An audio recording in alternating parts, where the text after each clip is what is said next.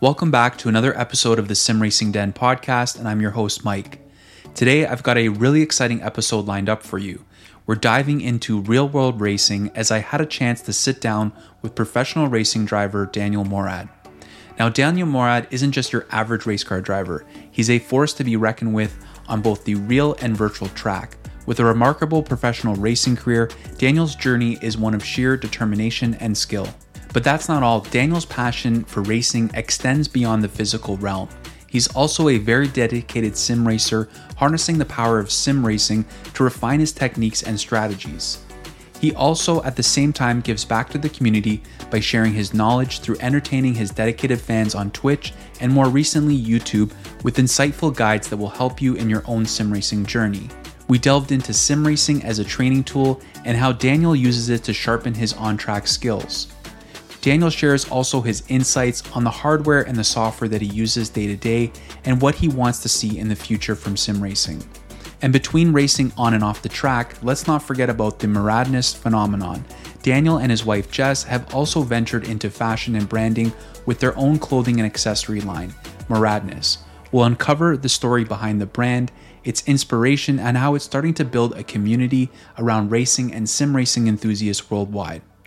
Without further ado, I hope you enjoy this conversation with Daniel as much as I did. Daniel, welcome to the Sim Racing Den podcast. I'm so excited to have you here.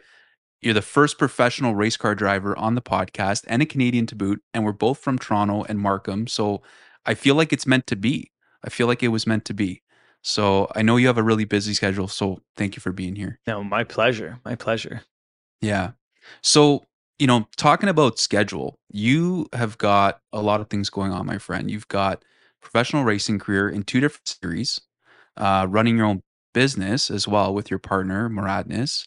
And then I'm sure you've got personal obligations, family, relationship, and then you're streaming on Twitch. And then you decided, let me add a YouTube channel on top of that, uh, on top of that pile of things like so, and then probably training for racing. And I imagine, you know, all that goes along with that which um, you know I'm hoping to get into uh, on this on this podcast. But how do you manage your time? Like, how do you? Is it like, is it just simply a matter of good organization, or are you just winging it?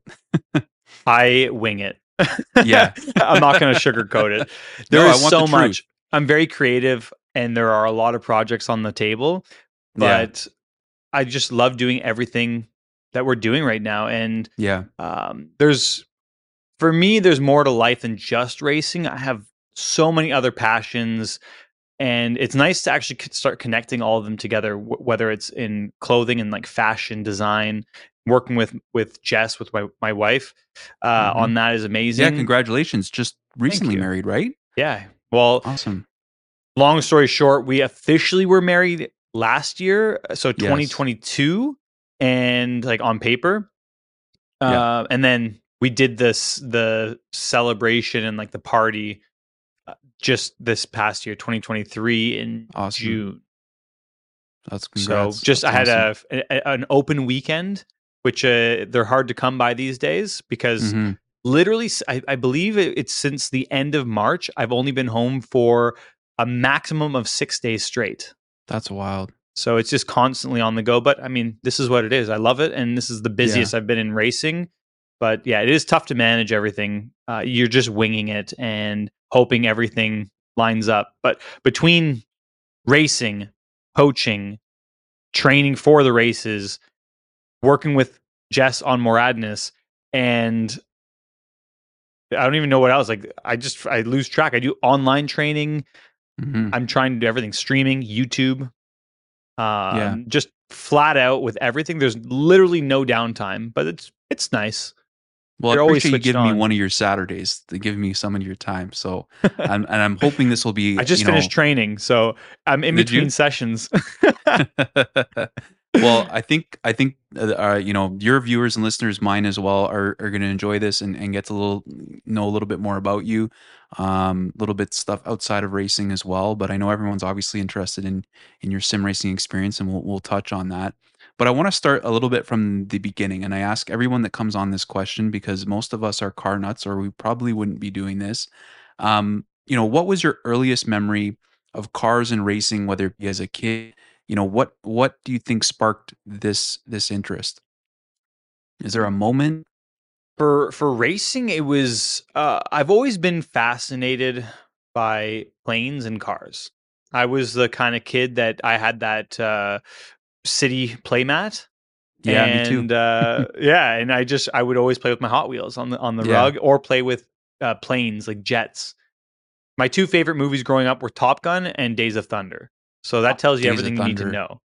I watched Days of Thunder like so many times. Yeah, it's just those are two of the best movies for me. They're they're my, two of my favorites. Um, and I had a path going more towards hockey.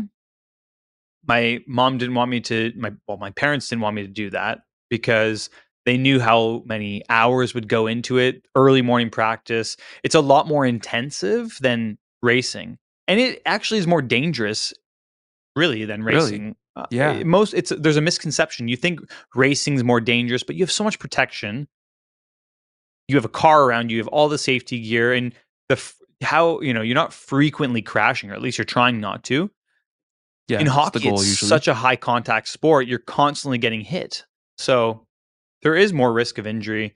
Uh, But it's just more so the time. It was a lot more taxing, and my my dad actually went indoor karting with some friends and thought I would like it, and he picked up a used kart, and that's what kind of introduced me to racing. I ended up driving the go kart on my street, uh, which wasn't the best idea, but uh, yeah, in the end, did it for two weeks up and down the street. Loved it. We went to a local track up at Goodwood Kartways, and from there, the rest is history. Just fell in love. That's awesome.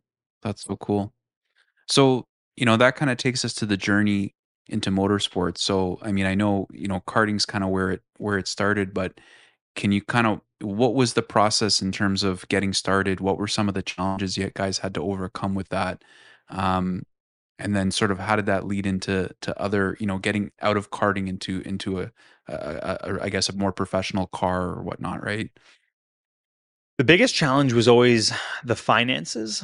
My Yeah. uh, my family is a middle class family, and as we all know, it takes a lot of money to go racing. So Yes. to start out, it was pretty reasonable. It was manageable at the entry level point for go karting. At the time I started, it was maybe five to ten thousand dollars a year, which is pretty standard for like a hockey budget or you know any I'm, I'm sport. more people spend more money on golf, I think, these days. Absolutely. So it Right. was reasonable back when I started because you weren't putting on new tires every single race. We had very hard compound tires. You use the same set for the whole season. So you get like a $200 set of tires. They would last you the whole season. So just really the entry fees and some wear and tear on the karts. So you could do a season for like five grand as long as you own the Wow. equipment. Yeah, And now you can't even do one weekend for five grand. So I would never be able to race go karts now. I would never be able to start, unfortunately. Um, it's just getting a little out of hand. But yeah, I mean, I, I don't know how we ended up in this path. My, my parents had to sacrifice a lot for me. Uh, but the biggest hurdle was really just n- dealing with the financials, hmm uh, understanding that I was pretty good at at racing and how are we going to get to that next step. So we needed a lot of support. Um, thankfully, I got scooped up when I was young in go karting, and just the way it works, so you can understand and everyone can understand. If you're doing well, it's just the way the system works. If you're doing well, Yeah. usually the the good teams will pick you up. You start winning on their product, then they sell the product to other people. So you're constantly cycling your equipment and it looks good because you're winning. You're at the front with that team. So it's just it's the same way it works in junior levels of motorsport for car racing. And it's the only way really I could have kept my career going from karting was successful, got scooped up by, you know, the good teams, would win races on their equipment. They would sell more karts. They would sell my kart. I'd get new ones. They'd sell my kart. I'd get a new one. So it was constantly cycling like that. Then I got a scholarship to go into Formula BMW, which is an entry level Yes. single seater series. Right. And uh, the first year, I had a lot of support from uh, my some family friends to get us even in to compete.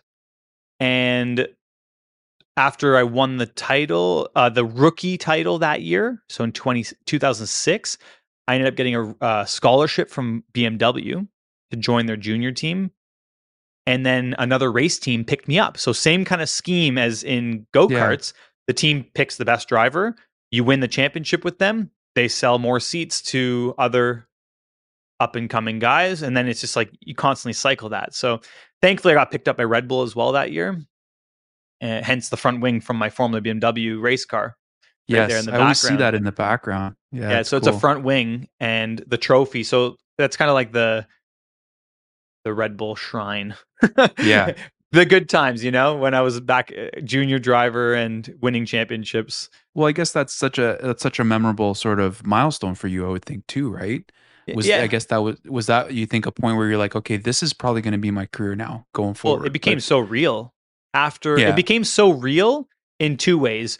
Real like I could do this and real like man, there are bigger powers in play that you can't overcome. And it was such a conflicting point in my career because I was at the peak of my well, I, am not going to say peak because I'm still not at the peak right now. No, no, you got lots. I still feel like I'm always progressing and developing and getting better and better, which is awesome because um, you're always trying to improve.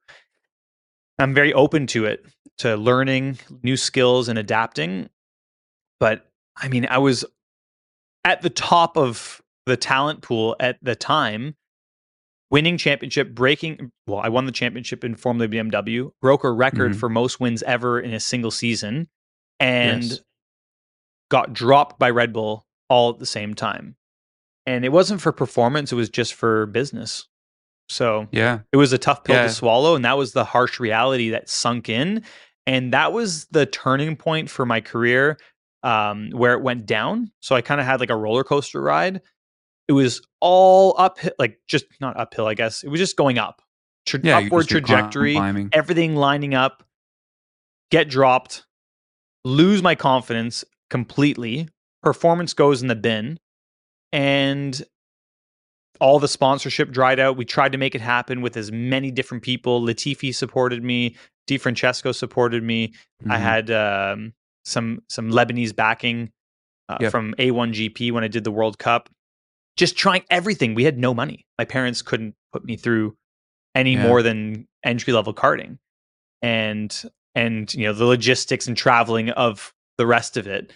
That was pretty much the limit. So it was tough. It was tough, but um, I never gave up, which was the key. I knew yeah. what my self worth was. I knew that I had to dig deep within because all these skills don't just go away. You just need the confidence to be able to unleash the skills. And yeah. I found it. Again, it's like thankfully practice and training. It's like anything, right? And it's a mental thing, like any sport, right?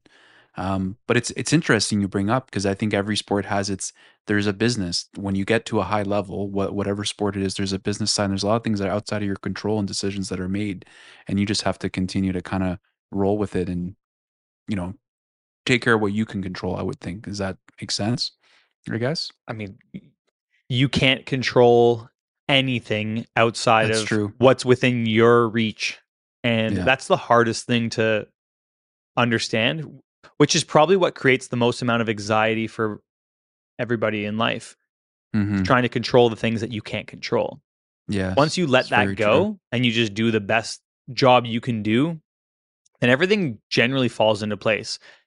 I let go of that, of all my past, and just focused on the best path. Like I didn't sulk and say, why me? Why did I get dropped? I just put that aside at one point and said, okay, this is the reality. You got to make the most of whatever you have right right in front yeah. of you and figure out the path to get back to where you want to go. So, yeah.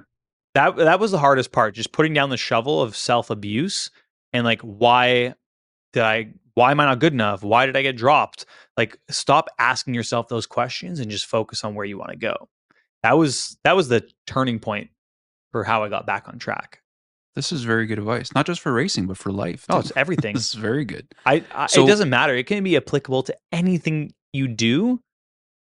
Just yeah. racing's a lot more um, fast paced and higher yeah. consequences. Yeah, and there's a lot you can't control on the track yeah. either. It's it's a yeah, it's a kind of like a meta- metaphor. Yeah.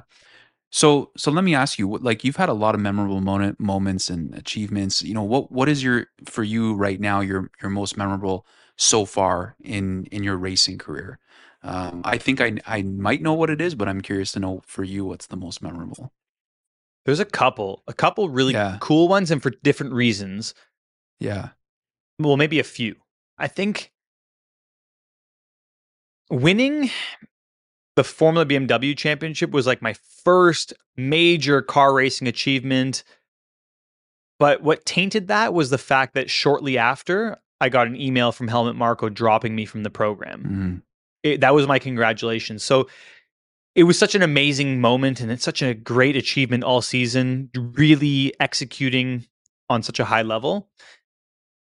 And, you know, then overshadowed with a dead end.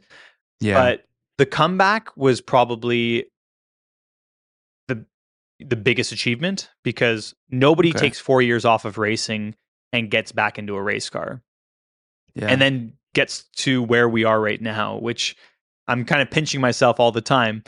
Uh, racing for Mercedes AMG, it's kind yeah. of been a dream of mine to race n- not just for um, a manufacturer, but with a manufacturer that is accepting of who you are, who your character is, like what you represent. I think it's so important rather than just being a robot.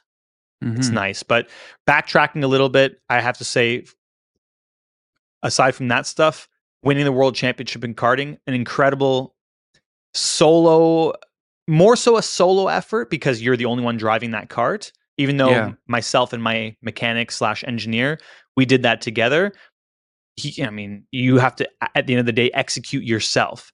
Whereas, you know, that was insane. That emotion, the feeling, the goosebumps you get from from that. Mm-hmm. A world championship, it's um, doesn't yeah. get bigger than that in karting or in any type of motorsport, really. And then, yeah. of course, Daytona, which is the obvious one, winning the that Rolex was the one 24. I was going to pick. Yeah, that's that's a different emotion because you're doing it with multiple people and with a team, of course, right? the pit stops were on point. Like that actually won us the race because it the fast pit stop put us in the front. Mm-hmm. We we entered P2, we exited P1 out of the last pit stop with 52 minutes to go. That was it. That was the key. And you're just doing that with multiple people though. So it's a much different experience. What do you enjoy um driving with other drivers like on the same team like that kind of versus driving on your own like uh, obviously there's challenges and things that come along yeah. with that. But I, I would, you know, what do you enjoy about that? I guess. I think it's nice to have a little bit of both. Yeah. Depends because sometimes it can be frustrating. If mm-hmm. um if you're driving with uh, more of a gentleman driver that really isn't 100% committed, that's really challenging. I don't care if somebody's not quick, but the effort that you put in is something that you can't fault anyone for that. If I see somebody not putting any effort and getting terrible results, it frustrates me. If somebody's mm-hmm. really trying hard but not getting results, it's okay. That's something you can work on. Yeah. I've been pretty fortunate to drive with top level drivers. I haven't really had to drive with too many uh, gentleman funded programs. Yeah. But this year has been the first year where I'm really focused more on driving with gentlemen drivers because I'm I got changed just to put this simply there's the FIA driver rankings and essentially it's split into like two categories but there's two different categories within those so you have yes. bronze and silver which is considered amateur and for mm-hmm. the most part generally speaking those are put into one category so bronze silver and then gold platinum are in the pro category so I've been a silver, or they call me a sneaky silver for the past few mm-hmm. years because I wasn't really racing enough to get bumped. And when I did get bumped to a gold, I appealed it and I won my appeal. So I could stay in that like amateur category, even though I was still making a living from racing. They were, I was earning money, which yeah. technically there's a gray area there. There's a lot of sneaky silvers still today that are filling that amateur position within a team where the team owner just wants to win and they fund the whole thing. The team owner sits back, pays for the whole program, gets the two best guys you can get, amateur and pro, amateur, but they're Yeah. sneaky silver. But now I'm in a position where I got upgraded to a gold rating and I'm stuck on that and maybe more in the future. But there's really not a big difference between gold and platinum. And so that puts me in a position where it's very rare where you're going to get into a team where you have like a very fast silver and a team owner that funds it. So now Makes this sense. is this is the situation I'm dealing with, but it's awesome because it's a new challenge. And I'm working with my co-drivers who are less experienced. They're bronze rated, so those are very much amateur drivers, successful businessmen that are taking their turn racing and they can afford it. So um, Yeah. teaching them how to drive, I'm actually coaching and racing on the same weekends. So it's a lot more That's fun, involved. yeah. It's actually pretty challenging because there's no free time. You're you're driving the car, you're debriefing with your engineers, and then you're also coaching and going through the data and video with your co-driver. Wow. So there's a lot. yeah, it, it's a different it's a different pressure on you too, right? Because you're you're kind of managing both. Yeah, you're Um, responsible for yourself and for your co-driver. Yeah, that's so cool. Uh, I appreciate you breaking down the driver stuff. I, I was trying to explain this. I don't know. I, I, Did I do a good job of either. it?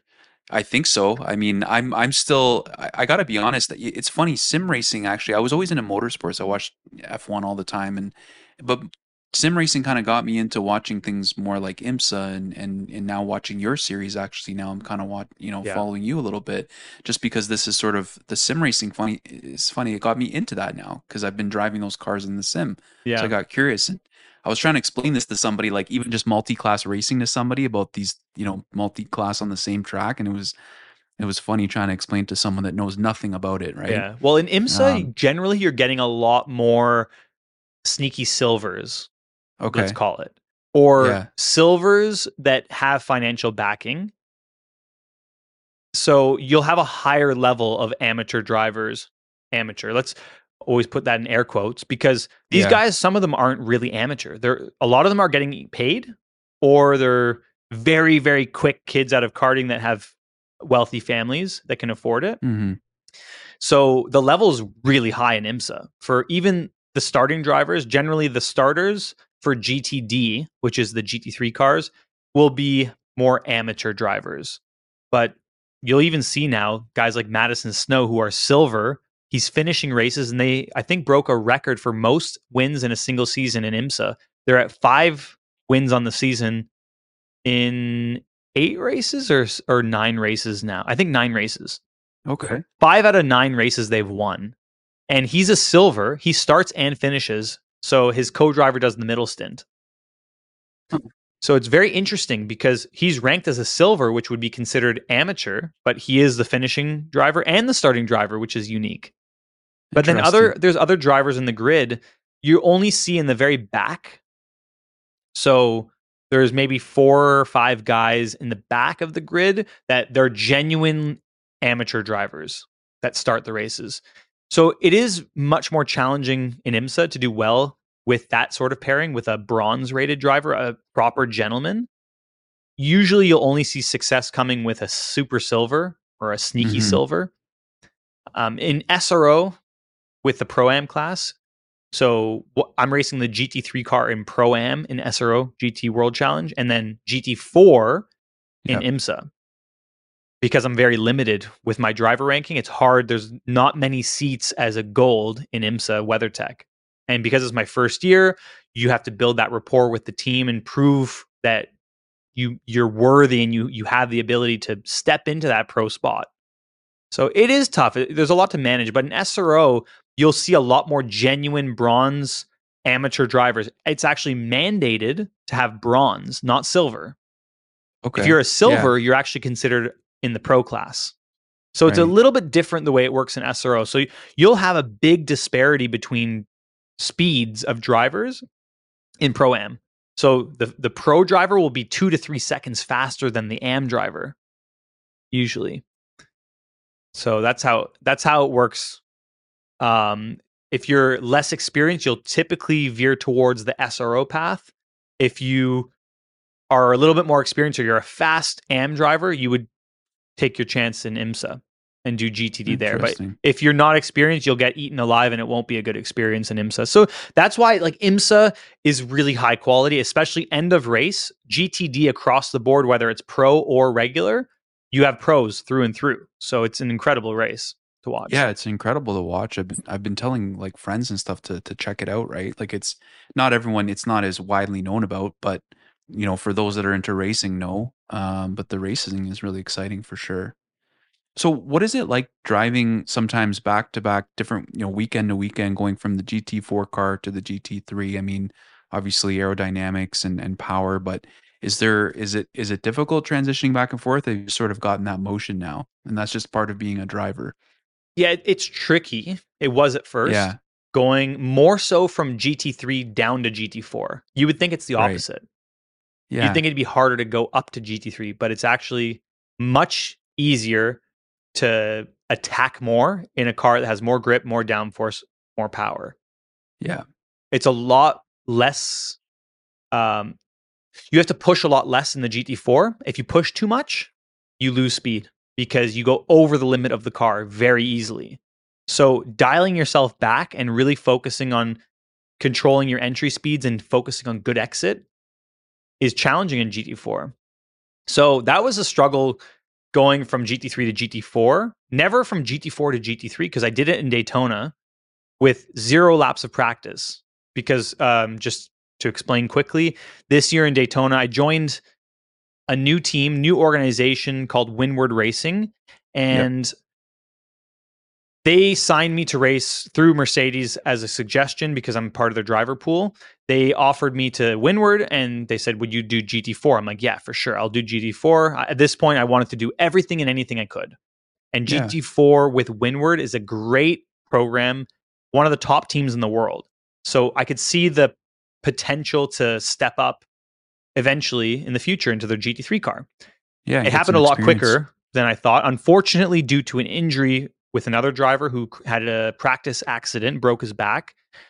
And naturally they were looking who could step in. They saw the performance I provided in the GT4 race and knew that I had history at Daytona winning the race and also being pretty quick in the Merc there in the mm-hmm. past, well the the previous year. So they they said, "Okay, you get the shot, but we won't get the car ready until the race."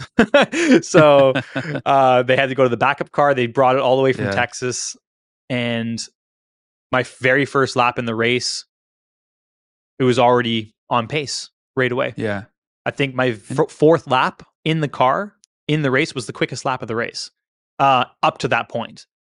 Yeah. So no, it makes sense what you're saying. It was easy. Other, Stepped that, in. Yeah.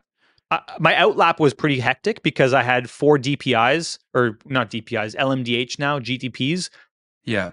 Trying like swallowing me up. I'm like, there are cars on both sides of me going into turn six onto the banking. You know, you just had to make sure you didn't wad it up on your outlap. and after the yeah. tires got heat in them, I'm like, okay, I'm feeling more comfortable. So just pushed every lap a little bit more, a little bit more. And by the fourth lap, it was already there. So it's not hard. Yeah. Whereas going from GT3, the very first brake zone, it's like, oh, I'm way too deep, way too deep in there. You got yeah, something's off here. Yeah, yeah, that makes a lot of sense. I mean, it's it's so, it's so different in, even in the sim too, right? Kind of going back and forth. Um, yeah, it's cool.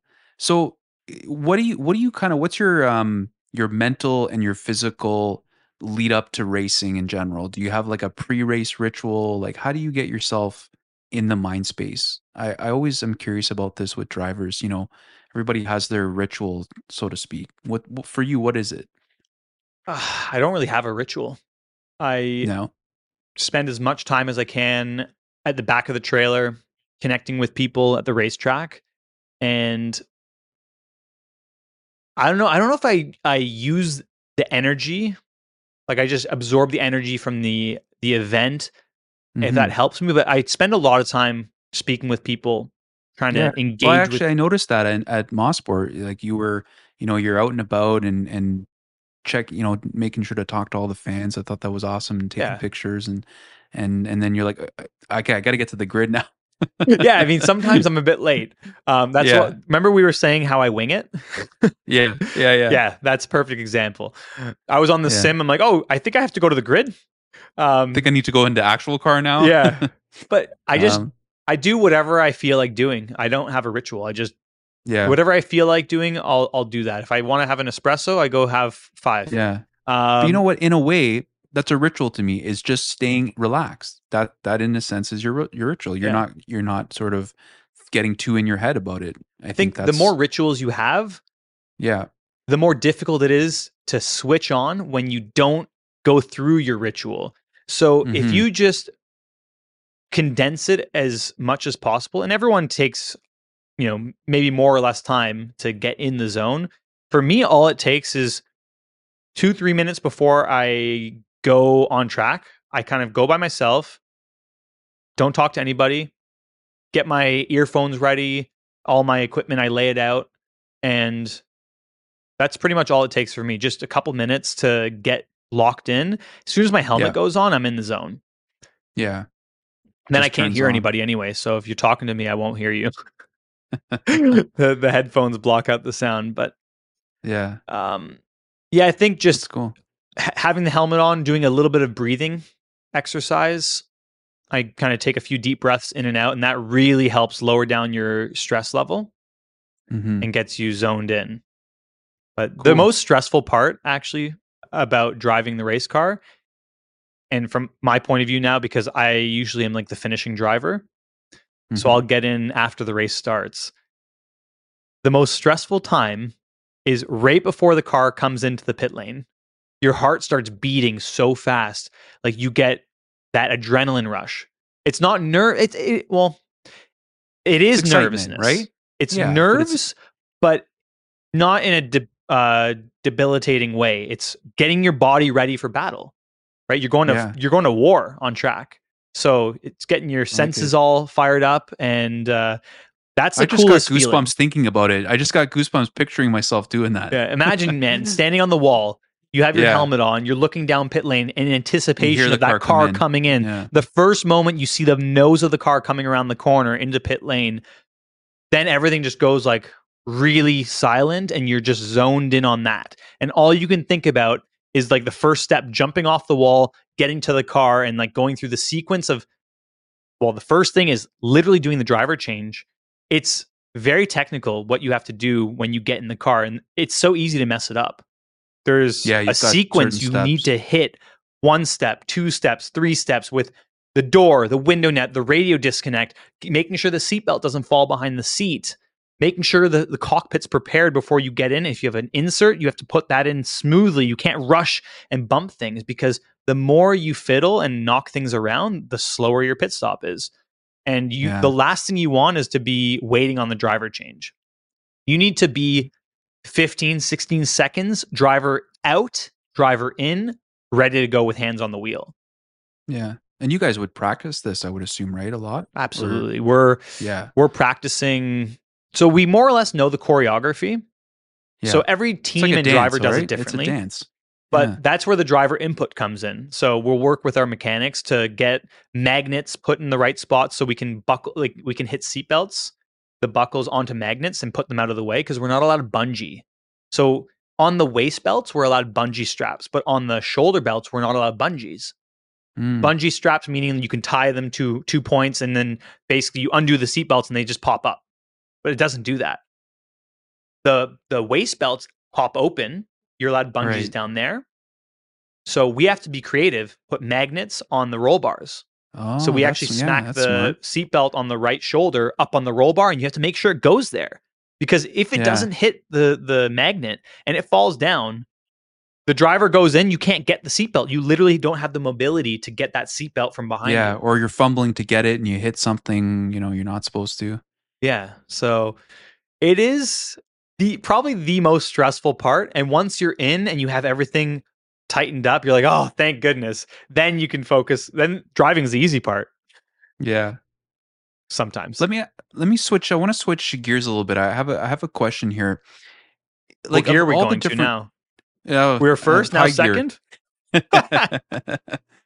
so I was thinking about this the other day, like with the different cars and, and and through your progression through motorsports, what have been some kind of some of the advancements with car technology racing that you think have impacted how you drive the most? if that if that question makes sense, or what things have been most um, noticeable for you, or to have to compensate for. There's a few things. Well, the big jump for me was going from a sequential gearbox because you needed to basically take your hand off the wheel and pull back to change gears. When I went Yeah. from that to a paddle shifting car, that was an, uh, just a complete game changer. So that was a huge technological jump for me. But in terms of technique, the, the most difficult thing I had to adapt to would be a turbo car. Uh, back in 2010, I drove in GP3, which is now FIA Formula 3. The cars were tricky to drive because the turbo had so much lag and it only spooled above 80% throttle position. So it was a very challenging car to drive correctly. The technique was way different than anything I've driven before. Right? So in order to get that like launch off the corner, you needed to drive the corner very different to get the throttle open early. So your entry and your exit, everything had to be perfectly timed. It was a high grip, high downforce car, yet you still Yeah. needed to you needed to back it up, get rotation early and be on power above 80% throttle in order to gain free time down the next straight. So that was a very tricky season to adapt to not only brand new circuits for me, but a complete different technique that I've than I've ever been used to driving. Mhm. So that was hopefully that answers. I think that was the hardest. No, no, that's that was that's kind of what I was to getting at. to. Yeah, I was from just that, curious about that. you would think that engine position would be difficult to adapt to because I've driven cars with front, mid, and rear engine. I didn't find that as difficult as driving a turbo car, especially Yeah. with the configuration the way it was with the spec series. You couldn't change mapping, you couldn't change throttle positioning. It was just drive it and adapt. It is what it is. Yeah. Yeah. No, it makes sense because it's it's one of those things you got to get it right, or else it's going to go wrong really quickly, right? That's why the sim sometimes is interesting because you can adapt and adjust everything. You can tune and calibrate your settings however you want. Yeah. And you can kind of almost fix a car you don't like, right? Yeah, you can compensate true. with with macros and contr- different controls. But in the real car, sometimes it's like this is what you have. Got to figure it out. Figure it out. That's cool. So, what's you know what are the achievements? What's on your bucket list? What's on your racing career bucket list? Like, what do you want? You know, to do next, or uh, like further down the line. What do you think about? I would like to. I mean, I love the endurance races. It's a big question. Winning the endurance races, it's great. yeah, Doing Le Mans, it's one on my bucket list. Not just doing it, but winning. Hmm I don't just want to participate in anything. I'm I'm not a fan of just participation. I actually like winning. So no matter what it is, I don't care what level. I just want to win. I love the process of figuring out how to win. That is probably the most exciting. Winning just pointlessly is it's it's fun. It's obviously better than losing, but hmm that challenge of like how to figure out and engineer a path to success that's so rewarding and fulfilling. So yeah le mans i think is probably the number one race on my bucket list. Hmm i would love to race prototypes in the future get back to like my single seater route uh, my roots and drive prototypes. I know that that suits my style of driving a lot more. I really love the aggressive attacking entry speed type of driving style so Have you had a chance to drive a, a prototype in real life, or just in Yeah. the, in the sim? yeah i've You driven did. Yeah. my very first imsa weathertech race actually was Yeah. in a prototype funny Oh, enough was it okay? Not a lot of Yeah. people remember or know, but uh, I, I drove with Alegra Motorsports in a Daytona prototype BMW Riley chassis. Yeah. It was outdated uh, by far because the LMP2 cars were just introduced and they were by far more, they, they were superior. It was LMP2 in the front and, and Daytona prototypes. So it was kind of that year where the Tequila Patron car was there and um, it was a blend. But we struggled Yeah. in the dry. But in the wet, we were fast. Um, we Mhm. actually got it. uh, got it up to second overall, and we were holding second overall until I got out of the car. And unfortunately, my teammate that got in spun and got stuck in the mud. And then mm. the electronics got uh, damaged. I don't know. It was just not a good program, but it was fun. But I did drive the prototype yeah. there. I also raced LMP3 at Daytona before it was in WeatherTech. I did the prototype challenge. Okay. Finished on the podium in that. Um, that was fun. I enjoy the prototypes. It's yeah. And I did some historic races in that Daytona prototype at Daytona, which was incredible. But cool. unfortunately, didn't go above 200 miles an hour. We did 199.6 miles per hour. Mm, so, so disappointing. we were trying so hard to go over 200. Oh man, it's okay. So we're gonna we're gonna talk about sim racing a little bit, but my final question uh, about racing and and you know this is kind of the a question that you've probably been asked before, maybe, but you know what advice you have for somebody that wants to get into this career, you know, based on kind of what you went through and wants to kind of follow in your footsteps and, and get into professional racing, you know, what would you tell that? What would you tell that young Daniel Morad if what you know now? I would say to be open minded when mm-hmm. opportunities mm-hmm. are presenting themselves to you to take those opportunities and not be so fixated on an unrealistic goal. Mm-hmm. Um, there's a time where you can set really, really big goals for yourself, but there's also times where you have to be realistic and see the path that's presenting itself to you. Uh, if there are too many obstacles, you know, you have to make a decision, a well calculated decision, because just going back to my mistake, I think money aside, right? That would be the thing that I would focus on the most is when I was younger to try to raise as much money, try to find value for someone to get involved and support my career and be creative with that. Mm-hmm. But also, I think the thing that destroyed my part of my uh, growth in the career in my career and why I took the time off was because I had a GT program that was offered to me when I was in single seaters and I turned it down which probably would have led to me being a factory driver when I was 18 or 19 years old mm-hmm.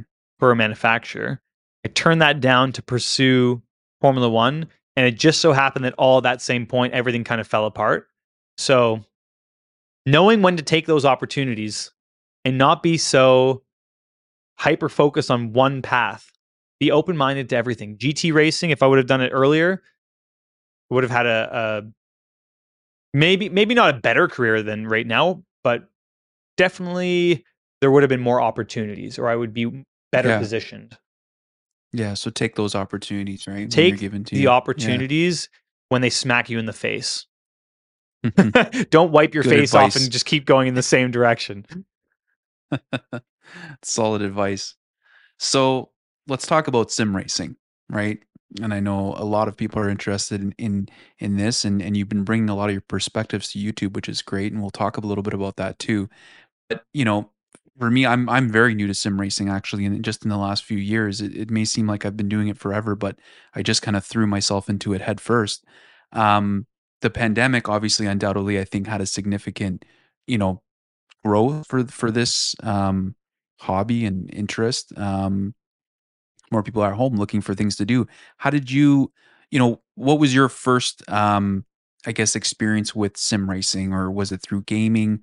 you know when did you look at it and go okay this is extremely interesting and extremely useful tool for me too i think i actually looked back at my iRacing account and i realized that i yeah. opened it in 2014 okay um 2014 or 2015 i believe it was i did one official race and um, then i did another official race in 2017 one yeah. Then I started doing a little bit more in in 2019 just because a few friends were into it and I had VR at the time.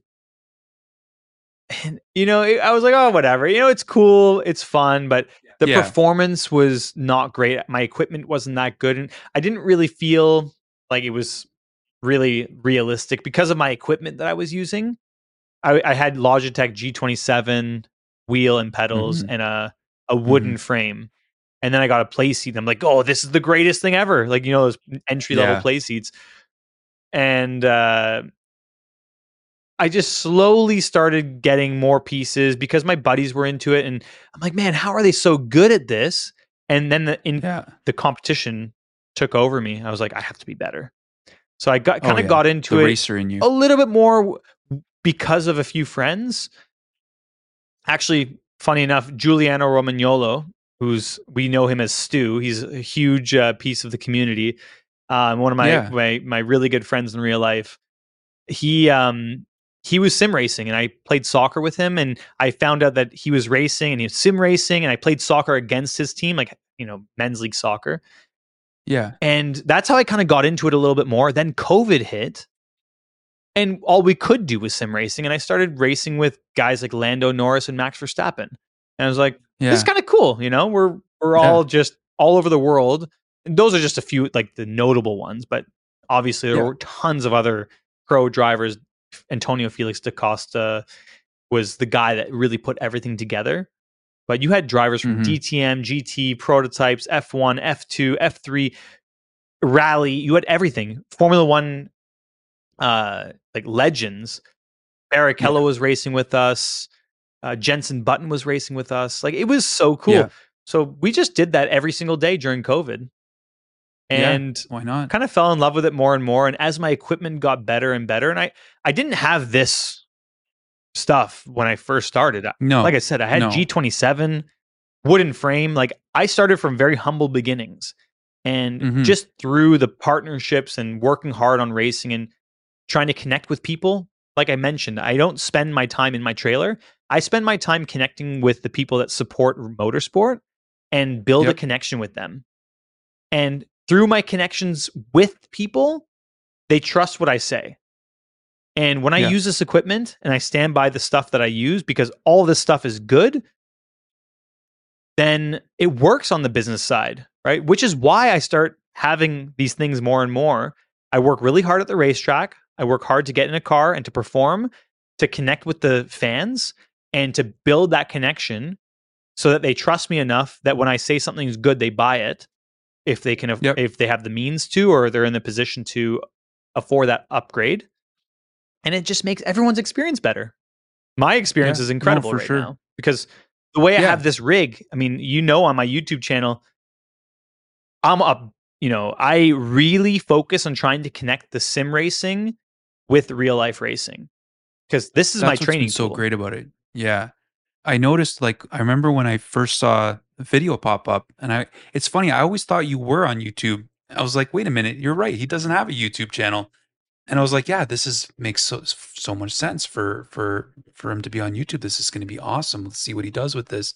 And then you you kind of took it in a different way than I thought and really started providing this sort of um nitty gritty stuff that we're like dying for. I remember when you did the seat adjustments and you're like measuring the angle. I'm like, oh, this guy knows. This guy Yeah. understands. he understands us. Because there's some of us out there that like for me, ergonomics is a big thing and being comfortable in the rig.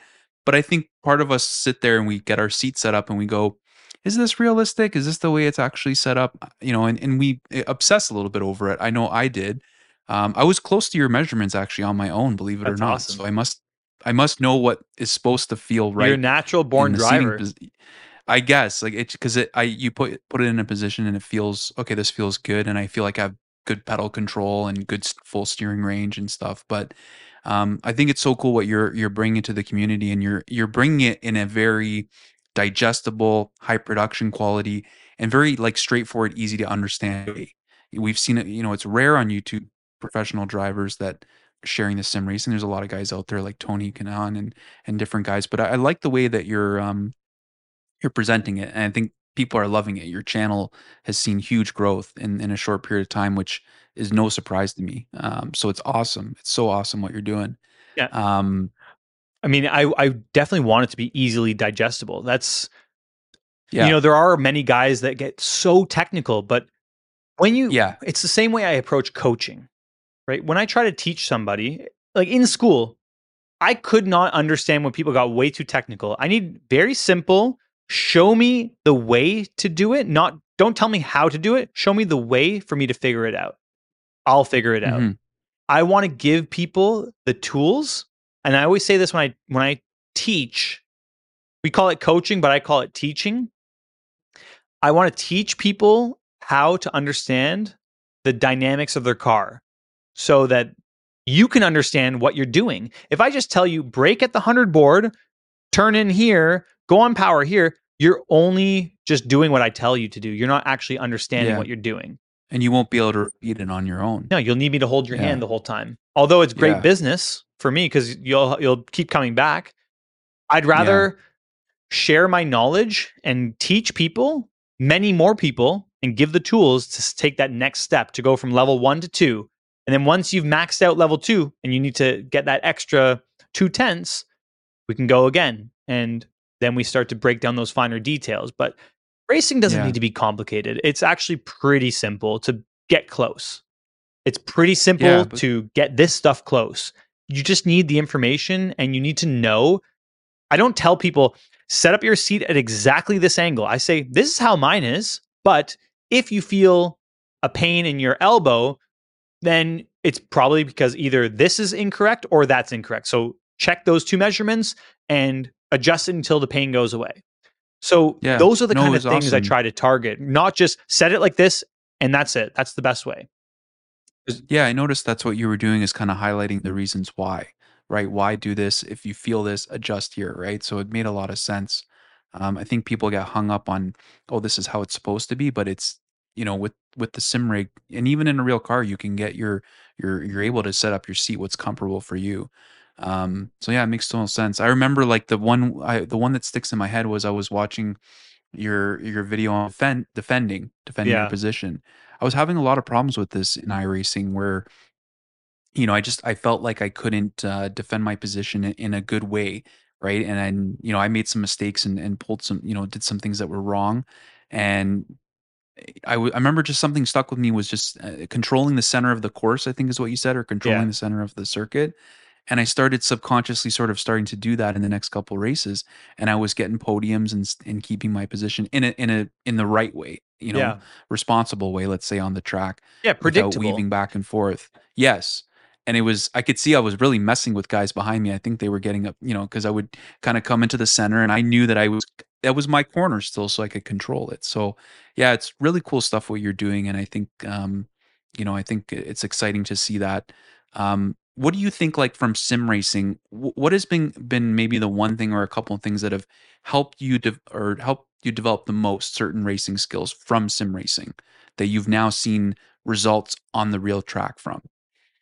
You know, it's so funny because on my fourth, you can see on the fourth monitor above my rig, I have Mm-hmm. I don't have anything, no HUD on my actual screens. I try to keep it as realistic as possible. I just have the virtual mirror because I find that the FOV of the mirrors in game aren't really accurate. You don't Yeah. get as much from that. Like the FOV from the virtual mirror is a lot more uh, tunable and realistic. So I use that. But aside Mhm. from that, I don't have any HUD.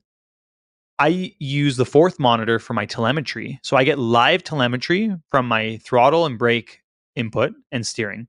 No, I don't really look at steering because I know what I'm doing. But yeah, the pedal position is so important. And what has helped me so much in the real car is I feel so much more connected to my pedals, which ultimately your pedals turn the car. Your Mhm. steering wheel guides the car where you want it to go, but the rate at which your car rotates is all done through the pedals. So if you need more rotation, you can trail a bit more brake longer into the corner. So a light pressure longer keeps weight on the front. Whereas if you get off the brake, it brings that load or the weight off the front tire, so it rotates a bit less. If you go on power, it unloads the front tire even more and sets the weight in the rear. If you go too early, you might snap the rear. I see all these things happening in real life now because I I can almost see this telemetry graph, no joke, in my head because Mm. it's something through repetition. I've done so much driving on the sim and knowing how the car rotates and what I'm doing with my foot that I pay way more attention to what my feet are doing in the real car. So when I have a bad That's race car, let's say the differential is uh, opening too much, it's too free on entry, and the car rotates. I know right away I can't. I can't coast as much through the corner. I have to be basically back to throttle to stabilize the rear of the car. So just little things, or to get the car to rotate, maybe you need to brake hard in a straight line, get off the the brake, and rotate really quickly, and get back to power to you know make the car rotate. Just little things that I have done on the sim with my feet make me, like I said, so much more connected with the real car. And I even said that to my engineer once. I'm like, I don't even need to look at mm. telemetry anymore out of the car. I can tell you everything I'm doing. Like I can tell you everything. And oh. we've done it too, where I've given my feedback and I've said everything, even down to like damper travel and things like this. Wow. I could tell my engineer what I'm feeling, differential. I could I, I could tell what the preload was on the differential. It's incredible That's just amazing, with my yeah. feet and how I've learned so much from the telemetry, uh, like live telemetry. Bringing that to the real car has probably been the biggest huh. help to to my career right now because I've gotten way faster since yeah. driving no, the that sim. makes a lot of sense. Oh, for sure. I mean, it's undoubtedly a, a such a useful tool, right? Because you could pretty much load. You can load up your car, uh, and you can load up the track that you're going to, and and work on strategy, right? Yeah, it's not one to one. Like there's yeah. I think it, it, it ebbs and flows based on updates and things like that. Like it's been good. It's kind of going through a weird patch on GT3s currently. Mm-hmm. With the especially with the AMG GT3, it's kind of driving a little funny right now because there's been so many updates to the tire and the car is a little bit out of that window. So there's almost a disconnect. But it doesn't really matter mm-hmm. too much because at the end of the day, even if it's not the most balanced car, you still have to adapt to it. So, learning to adapt, you're never having the perfect race car in real life. You don't yep. get as much lap track time as you do in the sim.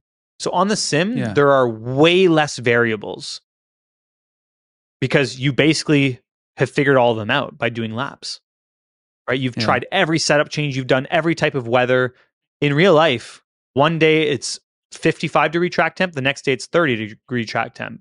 And the track rubbers in different ways. It evolves a lot more rapidly over a weekend or degrades if it rains. There are a lot more variables. So to figure that out on the fly, it's a lot more challenging in real life. But you know, mm-hmm. having these hurdles that you have to overcome on the sim, it helps. The worse it is, yeah. sometimes the easier it is because the more different scenarios you encounter, the easier it is to adapt and to figure out how to overcome that. Oh, for sure. Now, I mean, you have access to some some amazing equipment, right? That we know can make a huge difference. Yeah. Like, and the new setup is awesome. I mean, how are you enjoying the ASR Pro? Nice. It's, uh, it's such a great, such a great cockpit, eh? It's not only is it just more beautiful because uh, you can paint yeah. it or do whatever you want on the side profiles. It is nice. But yeah. I feel like just the the little quality of life things that have been upgraded with the wheel, although I'm not really I'm not moving it. Like nobody else is driving this rig but me. It's just nice to be able mm-hmm. to adjust it so perfectly and ergonomically it makes more sense. You can push the side beams away from you and bring that whole wheel mechanism closer, have not as long of a wheel shaft so you don't get as much flex in it. And yeah. it just makes more sense. The pedal deck's nice. It's very easy to adjust up and down, but more so that steel plate across the back, I feel makes it a lot more rigid and there's less creaks and cracks, especially with D box. With motion, it's just more sturdy. You don't have to tighten the bolts yeah. as much or anything. Not that I had to do that on the old rig, but you could definitely hear just with the way the joints work with those corner brackets on the 80-20 profile or the extruded profile. No yeah. matter what, you know, it's constantly twisting and flexing, right, on those corners. But with this new mm-hmm. new design, it's pretty nice. Like on top of that, we got SimuCube 2 Ultimate, which surprisingly has been a a significant jump forward in performance. I was going to ask you, do you notice um, for there a difference between the the Pro, a big difference or a noticeable difference? It's if you're like, mm, am I going to go way better and get get more speed? The answer is no. You're not going to go faster, mm-hmm. I don't think, with an Ultimate, but it does have so much more text. Like there's more layering in it something that you you just need to have your hands on it to really feel. And I did I went back to back. Like day before I drove with the Pro. Yeah. Next day drove with the Ultimate and exact same car settings everything. And it's like, "Oh yeah, there's like it's smoother, it's quicker to unwind. Like when you start feeling that slide in the back, it's not so um numb. There's like a numbness in the pr- not a numbness in the Pro, but it just feels so much more direct like it's happening instantaneous I noticed a bit of it too because uh, my first time trying the ultimate was at was at uh, Mosport Yeah. at your- your trailer, um, and then I just recently was in Montreal actually at ASR's their new their new headquarters, which looks amazing. Yeah. I saw the videos. It's, like anybody that loves sim racing like would want their this top floor of the headquarters in your basement. Like there's a bar and you've got flight sim room. Like it's just it's a dream come true. I wish I wish I wasn't so far away from um, their headquarters. I was Like I'd move to Montreal if I could hang out there, but um, yeah, no, the adjustability of the SR Pro is, I think, a, a huge thing. I think even for people like myself, I like changing the wheel up. You know, I'm driving different cars just to be able to do those micro adjustments. Um, That's actually a yeah, good is really point. cool. i never thought about Yeah. like that's when it would come in handy when you change wheels you you have an extension on one but you don't have it on the other the wheels are a little Yeah. bit different to get your ergonomics set correctly it's literally two screws and you just like Yeah, half turn half turn slide Yeah. it's yeah. These quality of life things are are what what are worth it, and and that's why I, I recommend things like that. That makes sense. Would you say like what do you think is the hardware? Um, that's like most realistic right now what what is helping in terms of replicating is it is it the d box is it this the active pedals or is it just everything combined now um Yeah, everything has been a game combined changer for is pretty Yeah. nice. It's a it's if there's one specific thing that will help you with racing in general, only separation between a good driver and an elite driver is how you brake. So mhm, let's just say you have a decent rig already, the brake pedal is the thing that changes the experience. Because Mhm. and this is something that my teammates mentioned, Bryce Ward. He um he doesn't have a very, you know, he has an okay brake pedal. Uh, I'm not going to name names, but. He he's like, you know, the travel is not really precise. Um it doesn't the, the brake doesn't move as much as the real car.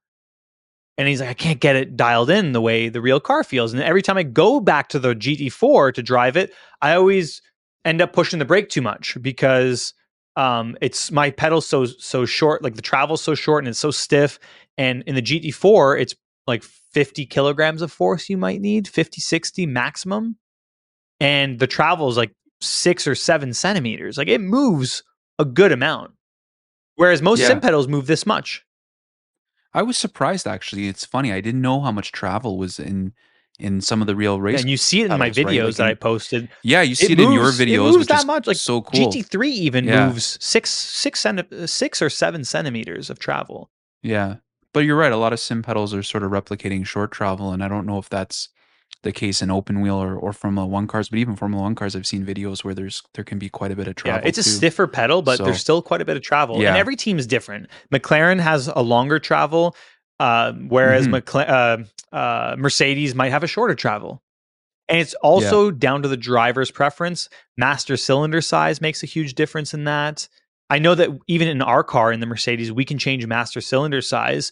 And there's kind of like a meta that you would run front to rear just to get the right balance and the release rate because you can get like Yeah. stickiness if you have the wrong combination.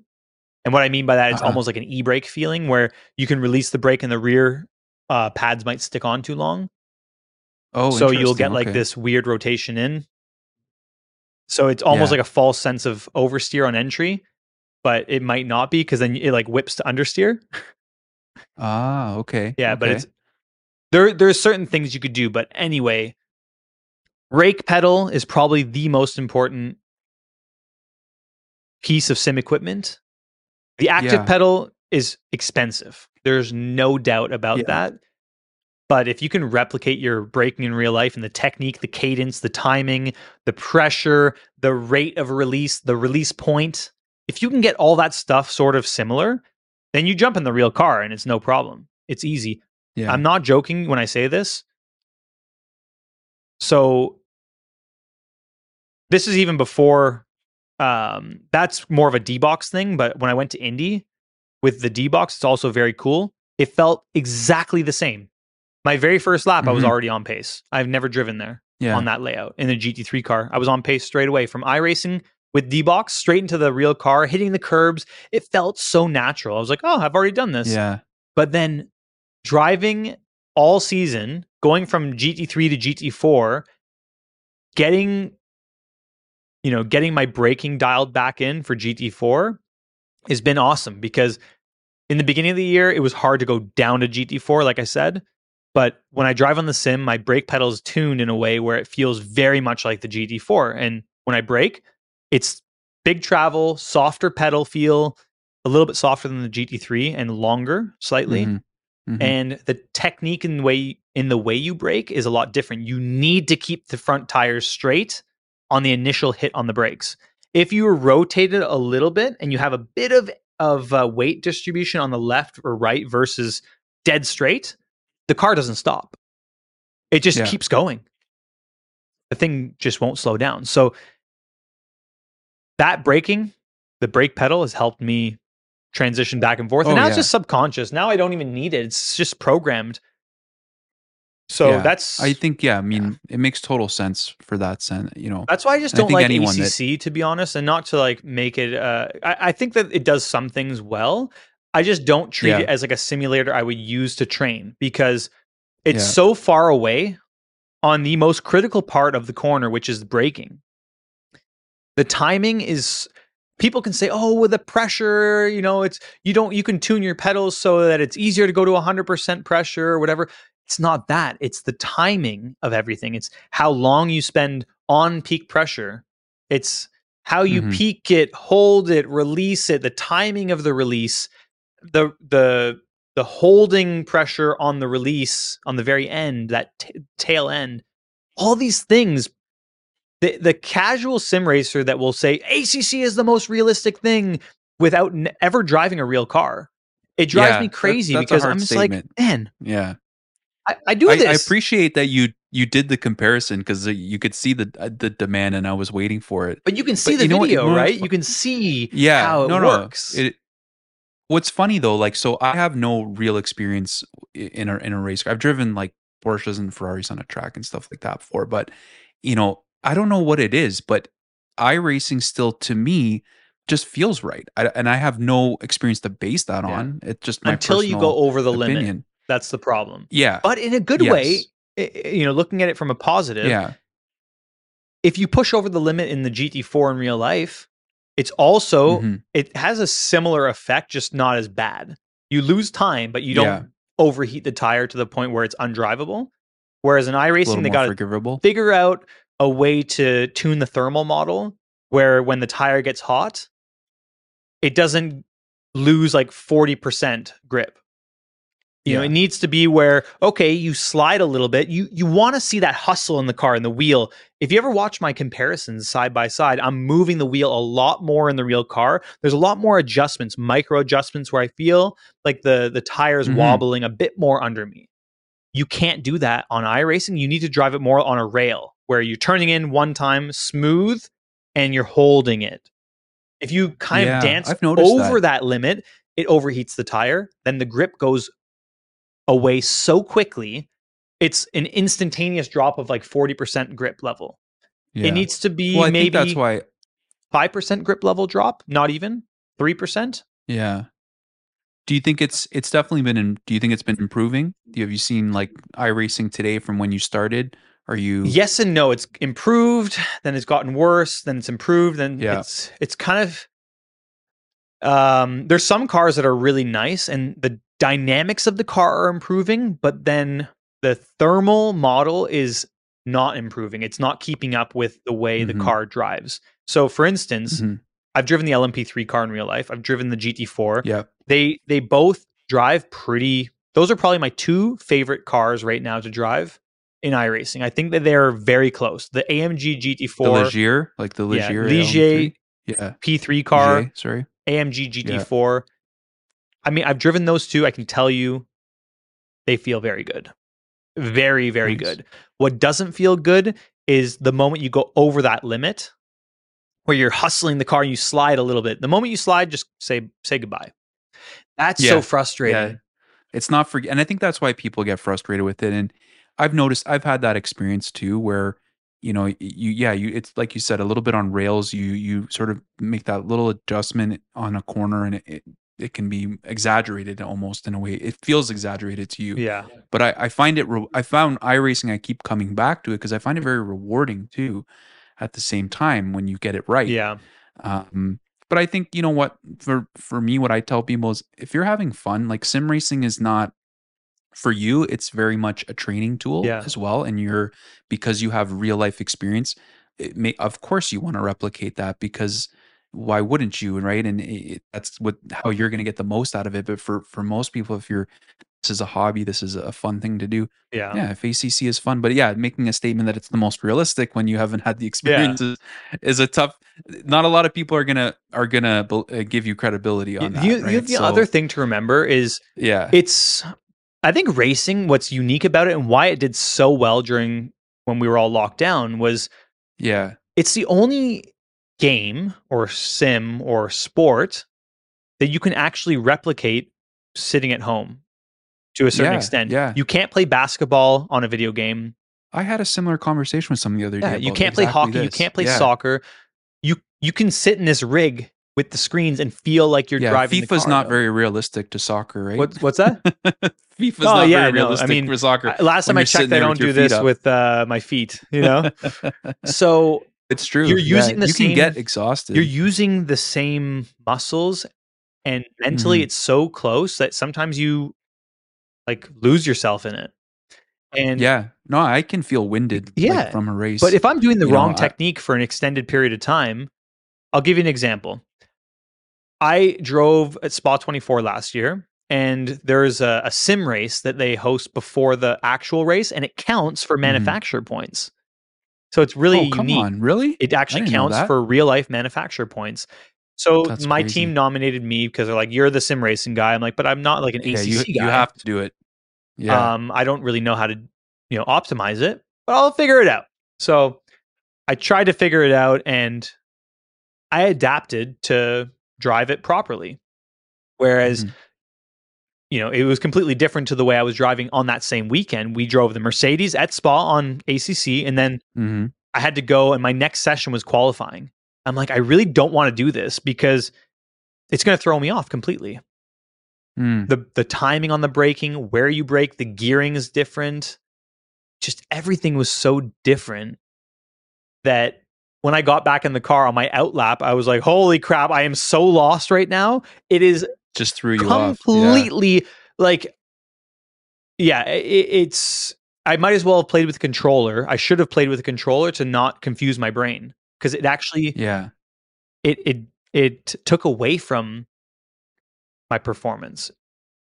yeah no it makes sense it Makes is sense. too close of uh, a movement and action to start practicing the wrong way.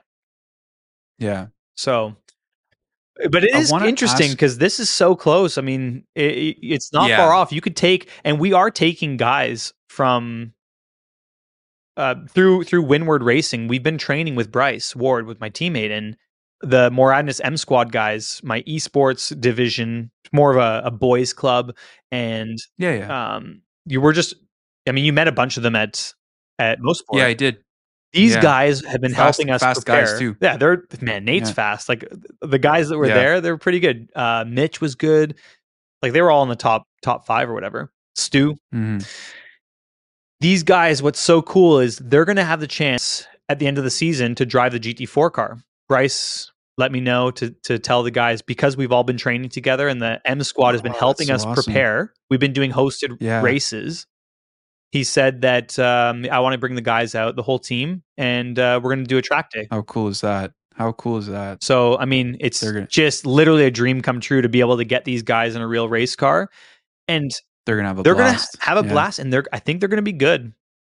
I think you're right. I think like yeah, if they've been spending a lot of time in in iRacing and they're gonna have a much better head start than any any of us are Yeah. getting in a car, right? Well, we have two cars. We have two GT4s. I'm not sure logistically how it's going to work if I'm in one and they're in the other and it's a lead follow, but I genuinely think that some of the guys could be pretty respectable. I mean, some of the other guys that are not, let's say, uh, focused on performance, they're just there for a good time and wanting to enjoy sim Yeah. racing.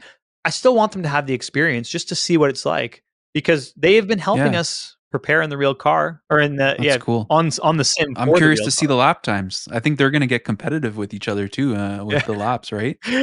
we'll see. But we have a whole Yeah. event plan. We're gonna do um we're gonna do some on track in the GT4. Then we're gonna do um some karting and it's gonna be a fun time. It'll be really cool. That's Finally, really we're cool. getting all the guys together because we're from all over. You know, like some of the some guys are from Australia. Um, we have well one guy from Australia, and then Yeah. everyone else is from scattered across North America and Canada. Well, North Yeah. America and Canada are the same. U.S. and Canada. It's probably rare that you're all in the same place, right, on any given time. very rare. I mean, a lot of the guys come out to the races. So we have had guys come out to Road America, to VIR, to Mosport, Sebring, Daytona, but to get everyone together in the same same spot, same time, driving the race car, it's going to be such a unique experience. I'm actually going to That's I'm gonna going to video I'm going to capture the whole thing. You have. so we're to. gonna- I was gonna say, yeah, I gotta. We gotta see this on yeah, YouTube. it, it'll be it'll be on Yeah. YouTube. yeah, that would be. You cool. can't not. I mean, come on. Taking sim races, No, this will be like Mr. Beast level type of video. No, this is exactly. This is actually really cool, and I think people are gonna love to watch. Maybe that. okay. I I'm mean, getting exaggerated here. Okay, it's not going to be the, quite that production level, but hey, hey, you got to set the goal high. it got to be realistic. I want to ask you. Oh yeah. So I want to ask you a little bit about um, VR, and because it's it's fresh in my head. So when I was at ASR on the weekend in Montreal, and I haven't had a lot of experience with VR headsets, and it's been a while since I've tried one. And I tried the, um, I think it's the Varjo AR Pro or something like that. Mhm. It, it was pretty pretty amazing. Like I mean, I put that thing on and the headphones on, and just blocked out everything, and you like amazing. And it's it's I was on Daytona and I and I kind of know like breaking points and things there and it was it was just so much easier to read the distance and everything like I really felt like I was in the car.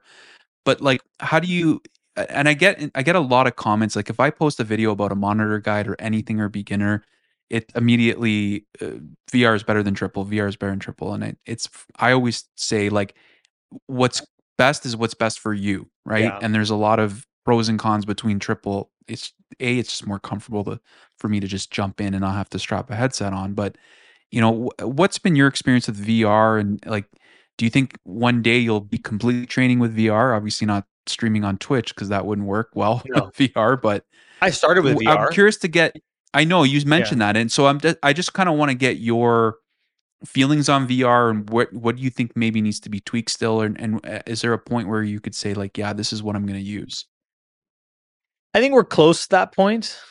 It's obviously Yeah. inconvenient. Yeah, I think if you can, and it's hot too. Yeah, if, if you have a smaller headset that's good Yeah. quality, I think there is there are a well maybe maybe there's one. there's one I've seen. Uh, I don't know if it's the Pimax or No, there, I forget the name of it, but there's a small headset that uh, Will was. Yeah, Will Will had it on his channel. yeah, I think. that's interesting. Yeah. I'm not opposed to VR. I really love it. I Yeah. just didn't like the inconsistency on frame rate. The fluctuation would throw me off. I got a lot quicker when I drove with monitors. My iRating skyrocketed. When I went to uh, triple monitors, it went from like 2800 to 5500 in like three months. Well, that's been my biggest gripe with it because I'm look, I think you're kind of a tech guy too. We're tech guys, right? We're we're nerds a little bit with this stuff. It's like I want the always want the best performance that I can get, Yeah. right? And with racing with frames, and that's what has held me back from a lot of VR. I mean, I think the Varjo that I was trying was like 70, 80 frames at the time when I was testing it, which is it's it's acceptable, I think, for racing, but it's not quite there. Yeah. Uh, the the more frame rate, the more information, and when you're traveling at a high Mhm. rate of speed, if you can get if you can fit more frames and more information in a span of one meter or two meters, you'll be way more precise. Just Yeah. just the way it is. You can't overcome that. So if you're getting like a slideshow as you're going to a breakpoint, you're you're only you're very inconsistent and you're inaccurate. You might get one corner spot on, but then the next time it's like you have a one in three shot of getting the right breakpoint that you want based on the Yeah. information you're getting through your eyes to your brain. So you can't make that decision. So the more info you have, the better and easier it becomes. And that's what I found when I went to triples. I got immediately 144 FPS from, you know, 60. Sometimes it dropped to 40, at the most 80. Immediately improved lap time, and it felt effortless. I wasn't even Yeah. trying. One thing I have to say is I felt so disconnected. When I jumped into sim racing initially, I drove on a single screen. I felt so disconnected. Like the screen was there and I was here. When I put VR on, immediately I stopped spinning. I felt like I could catch the slides, but you know, I would make mistakes that I could catch. So that was a positive. Stability went down. The more that the game got developed, the more the performance went down. Even though I upgraded the computer, I just couldn't live with that poor FPS performance. Yeah. And yeah, as soon as I went to triples, it was so smooth. It felt effortless. I could hit my break points. I still had this disconnect. Like the screen was there and I was here. And there was a, a separation between, you know, the game and myself. But at one point, it got more comfortable, especially as it like wrapped around me with the triple screens. I've actually had Mhm. these monitors for for a while. These are my first monitors I got. The Yeah. triple monitors. And they're they've been okay. I think that, you know, you can definitely get better performing monitors now, but um it definitely did the Yeah. trick and they were it's cheaper than VR. They're they're like 300 bucks each each piece. And you can get them on Yeah, sale for I even think- cheaper. When you weigh the cost for sure and i mean like i don't know like i turn i'll turn off all the lights in here and my monitors sort of you know almost wrap around me. It's pretty immersive Yeah. like i think the the cool thing like look vr is a lot of fun. I would definitely like i want to try it again. I kind of want to have a headset here just to like play around with and have but it, i would say if you can only afford one or, or the other i still would lean towards triple because of the performance the comfort just the accessibility It's a lot it easier to just jump Um, on and go. And that's been the big E- change for me. Going from VR, it was such a hassle. It took me half an hour to even get the stream going. With this, I can jump on and in five minutes, everything's on, all the Yeah. software is loaded, and I'm ready. Yeah, it is cool. I mean, to be able to look down and see, you know, all the different things in the car. But most, like, you're not doing that when you're racing. You're here, so Yeah, but even though I, you, the head movement you know, is a lot more natural. yeah, Being it able cool. to actually look around the A A pillar is a lot more natural in VR. Yeah. Whereas on the the screens, you really are fixed. That's why for some cars I move my my seating position a bit more to the middle of the car because you can't see around the A pillar. But in, in real life, you can actually move your head and just a few centimeters forward or backwards is enough to get a perspective around the A pillar of of, Mhm. of a race car. It was a cool experience. I I would encourage, and I think you would maybe give the same advice. Try both, right? Like if you can go to a place like ASR, which is open now, if you're in that area, you know, you could go back to back. You could go into their, you know, 45 inch OLED triple setup and then put on a VR headset, you know, and, and figure out what works, right? Um, so what software cool. would you like to see come uh come out like if you were not software but hardware if you were to have any new piece of hardware what do you think would benefit sim racing the most I was going to ask you this. no it's my turn to ask you questions Who's interviewing who i, I want to know your perspective because you you've done like i, I love don't- your reviews and the way you you put everything together and you've you've you've touched a lot of pieces now like you kind of I have. you have some experience probably more than me I know what I know. I, don't- just I take don't the best stuff and put it on. I can confidently say, I'm like, yep, this is the best. I I know it. I've thought about this a lot, and I mean, look, I'm I would say I appreciate that. I'm, I'm still relatively new in in the space and reviewing. Like I've not had my uh, hands on equipment. It's like guys that have been doing this a long time. But I I look, I always approach it just from who I am. Like I'm just you know. Uh, I would. I'm a hobbyist sim racer, but I'm a guy who's passionate about technology, and I and I like to know that even if I haven't had the real experience, it's cool to know that I'm I'm touching something that's close to the real experience, right? So when you say things like, "Hey, this is real," I pay attention to that Yeah. because I want that because to me it's exciting, it's fun, right? Um, but yeah, I- I think like I think the honestly the active pedals was something that was missing. Like I don't know if you agree with this, but I noticed earlier on in sim racing, and I was giving this advice, is that upgrade your pedals first, right? I think pedals actually made it such started making such a big difference when I upgraded to like better pedals. I think I was on like the Fanatec V3s Yeah.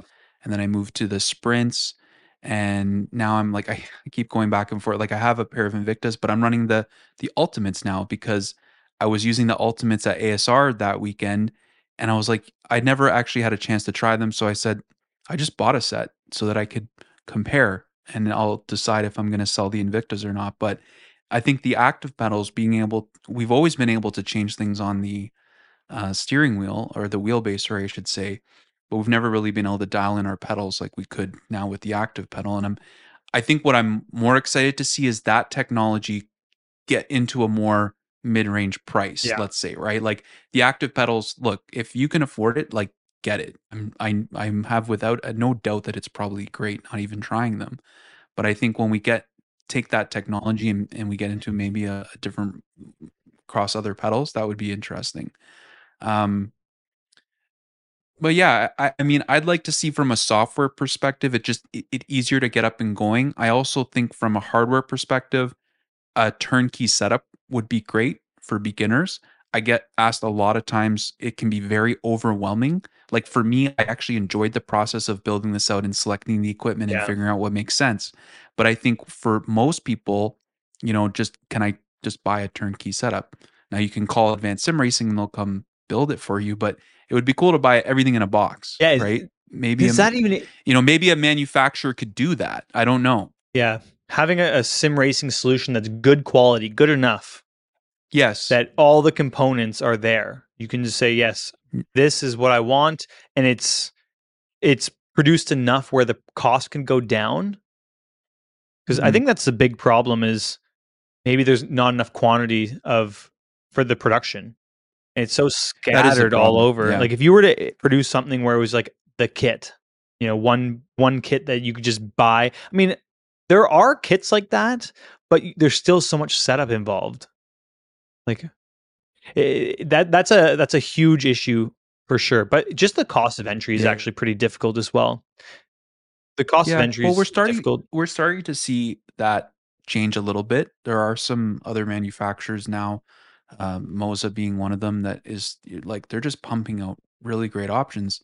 Um, you know, like I tried their R12 wheelbase, which I have here, and it's fantastic for for you know I'm for me personally, I'm not going to trade my Simucube 2 Pro Yeah. any day, but I, I'm not lying. The experience on that R12 was so good. Like I would, for most people, if they don't have that the budget beyond that, I think you could be happy with something like that. Yeah. Um, but um, yeah, no, it's it's. I, I I'm curious to know what you think too. Like, you know, do you think there's something um, missing still from a software, from a hardware perspective, that would complete that realism for you and the training side of it? Um, Yeah, I think that what's missing, my perfect, my dream piece of hardware would be yeah, like a 75 inch screen, full wraparound, one panel, yeah, okay, or whatever the equivalent of maybe like a little bit wider than a, a 32, triple 32. I'd have to Yeah. check what the, the complete diagonal would be. What did you think of those 45 inch OLEDs that ASR They're- brought? Those are like those are on my bucket list Yes now. Those and are really no. nice. The problem with those is the biggest issue with sim racing is not horizontal real estate, it's Mhm. vertical. Oh yeah, like the um, you miss a lot. Yes, I, I in- would interior- yeah. prefer, I think, to make it more immersive, to be able to have big enough screens to be able to put behind your wheelbase. So it's like the wheel shaft is coming out of the screen. Yes, And please, that would yeah. give you the correct proportions from front windshield. You put your arms out to where the Mhm. shaft comes out and then you can have a screen, um, maybe like right in your line of sight, and enough of the the screen going below the wheelbase in order to get the cockpit. That would make it feel so much Yeah. more immersive because you don't need the width. The width is fine. It already goes to as far as you need to look. Oh yeah, you get your per, like you get your you know when you look to With the side 32s, window. you get more or less what whatever you need. Maybe a little bit more would be nice. Per- Perhaps if it can go just a little bit behind you, that would be kind of cool. But in order Yeah. to get that realism, having the the height, so not a 21 by 9 ratio, a 16 by 9 ratio monitor that was a thousand R curve, big enough to go all the way around you, that would be incredible. That would be pretty Yeah. pretty awesome. Yeah, I think I, that's one thing I've struggled with. Like, cause so the I, the way I run my FOV and iRacing, it's it's similar to your kind of your setup, like where I sit and I have the shaft that extends out. Is I I end up having to use a, a DDU because I don't have a screen on the wheels because I've I've lose the DDU because where I feel like it should be set is like the dash is up here, Yeah. but I'm I'm missing all the rest of the car, right? Um, so it is, yeah, that's a better display solution, maybe is what you're getting at. That makes sense. I mean, that's Yeah. only because I think I have everything else. the only thing missing. No, I mean, look, yeah, at the the setup that you're running, I mean, that is fantastic setup. Uh, you know, I think you know, and, and we're we live in really cool time. If you're into sim racing, there's cool stuff coming out like a lot now, a lot more frequently. I'm finding there's there's more there are more options at different uh, price points now. There wasn't as much before when I was kind of an outsider looking in on sim racing. Um, so yeah, it's we live in good cool times if you're if you're into this.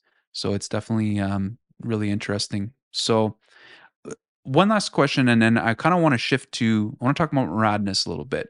We're gonna move away from sim racing, but I want to ask you, new sim racer, um, what do you advise on upgrading first? I, I I go through this question a lot. I've, I've actually helped people. I've jumped on Discord and tried to help people with just from mistakes and things I've made along the way. I personally think invest in a good cockpit because even with inexpensive equipment, if you have a solid platform, you're going to feel more of the equipment. You're going to feel more, and then pedals. But do you agree, or or would you Yes. do it differently? for you Do it differently. Everyone says upgrade your pedals first, but if you have a cardboard box as a mount, Yeah. it doesn't matter if you have the best pedals. It's like driving a Ferrari on snow tires. So you need you need the best platform possible, one that you can grow with and you know buy once cry once I think is is important on chassis. Everything else is modular. So Yeah. when you have a good base, it's it's stable. You'll you'll take your G29 pedal set, and it will go from it w- felt like terrible to oh okay, I can actually modulate the brake now because you're in the correct seating position. You're not at a desk. It's way harder to push down at the pedal rather than towards the pedal.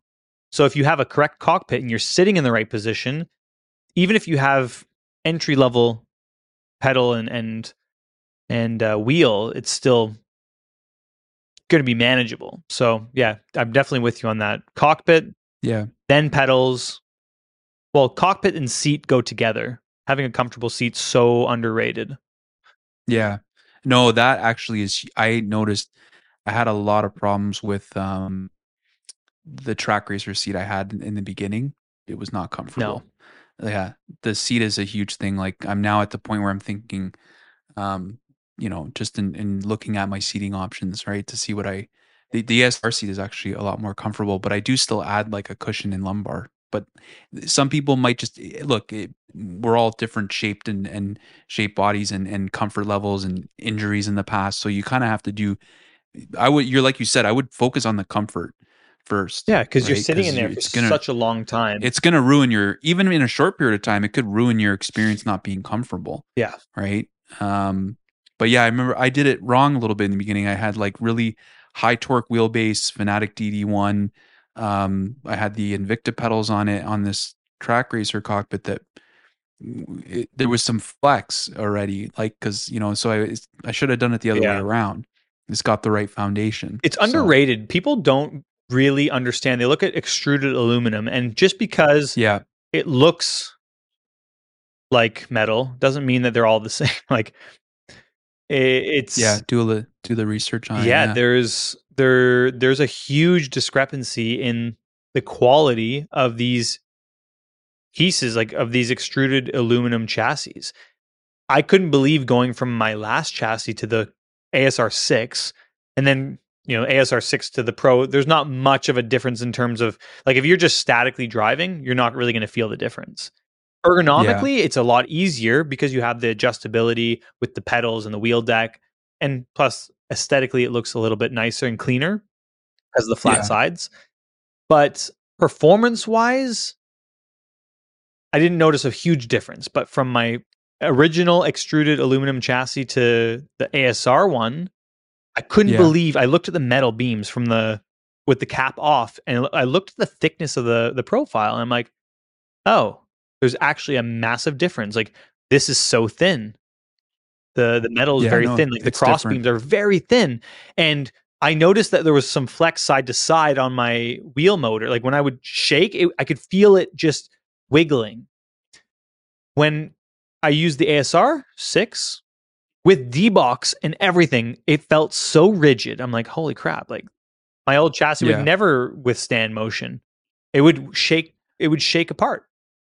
Oh yeah. So and that underrated. that was part of the reason I upgraded too, because I know D box is in my future. I I've tried it enough times now that I know I have to have it. it. It's just a matter of fitting it into the the timeline and the plan and budget. But I went from the Trak Racer TR8, which was my first cockpit, which is honestly is pretty decent. Like if you want to just start out, but like from that to the SR Pro, I was like, holy shit! Yeah. Like I've really been missing out on something here because just everything. I don't know. It just felt different, felt better. Um, yeah, it feels more sturdy. About, yeah, I, absolutely. So we could talk more sim racing for hours and hours again, but you know we'll, we'll, have to do a part two podcast maybe one day. Yeah. Um, but I want to ask you about Moradness because this is like you know another big part of your life and what what you guys do. And I'm I'm wearing my Moradness shirt. I noticed that so, as it peeked around the mic. I had to, yeah, it's blocked by the mic. Yeah, you know, it's, notice it needs to be higher up the logo. Look at, um, so look for those who don't know uh, or own 20 pairs of socks like me. Um, who who's what is Moradness in in your words? So Moradness is here. Here's what it is. Moradness is a lifestyle and performance clothing company that's motivated by motorsport. Yeah. So everything we produce is in some way or another linked with motorsport. It's supposed to either assist you in whether you're training, sim racing, going to the track, wearing the clothes of the track, or you want to wear it outside of the track. And that's where it kind of the idea stemmed from creating clothing initially, hats, shirts, hoodies, whatever it was. Yeah. That you could wear at the racetrack. It looked racing. it looked like racing. Yeah. And you could also yeah, wear it, it outside and people wouldn't be like, why is that guy wearing a Corvette shirt? Like No, I mean it's I, I gotta be honest, like so the socks I was skeptical, but then I bought a cup I bought three pairs and Daniel's not t- paying me to say this, so this is my honest opinion. I swear.